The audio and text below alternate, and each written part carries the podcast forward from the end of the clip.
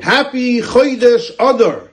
As we are now in the beginning of the month of Adar, this year we have two Adars. We're blessed with two months of Simcha, two months of joy and celebration, based on what it says in the Talmud. Mishanichnas Adar Marbe Simcha. When the month of Adar comes, we have to add. Every single day we add in joy and happiness. So literally for the next two months, every single day we're going to add in joy and happiness. How do we do that? So we know the greatest way to add in joy and happiness is by learning Torah, as it says, "Pikudei Hashem Yesharim Esamche Leiv."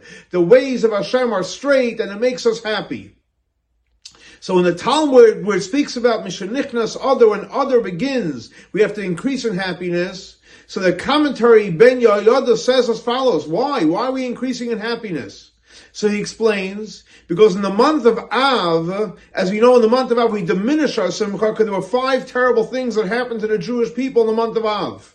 In the month of Adar, there were five terrible things that were supposed to happen to the Jewish people. Number one, they wanted to wipe out all the male adults.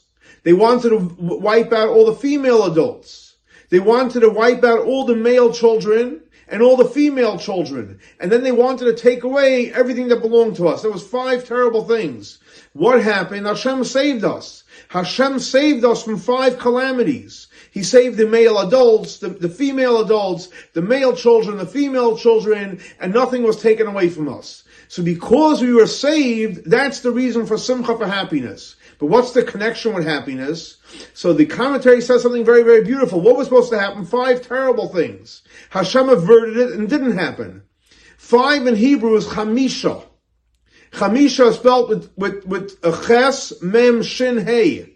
And ches, mem, shin, hey is the same letters for simcha, for happiness. So when the chamisha, terrible things were taken away, what are you left with? You're left with real simcha. And that's the reason to, to celebrate and be happy in the month of Adar. So I want to wish each and every one of us we should continue to have simcha every single day and every single night of the month of Adar. Happy Rosh Chodesh and a happy Adar.